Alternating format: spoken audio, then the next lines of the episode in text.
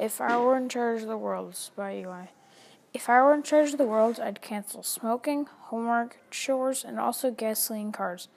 If I were in charge of the world, there'd be more Keno sets, more golden dollars, and unlimited tacos. If I were in charge of the world, you wouldn't have mosquito bites, you wouldn't have messy rooms, you wouldn't have sleeping with someone else, or limited hot water. You wouldn't even have bunk beds. If I were in charge of the world, food would be 80% cheaper, chemistry would start in third grade, and a person who sometimes does not turn in their homework and sometimes chats with friends with not supposed to would still be allowed to be in charge of the world.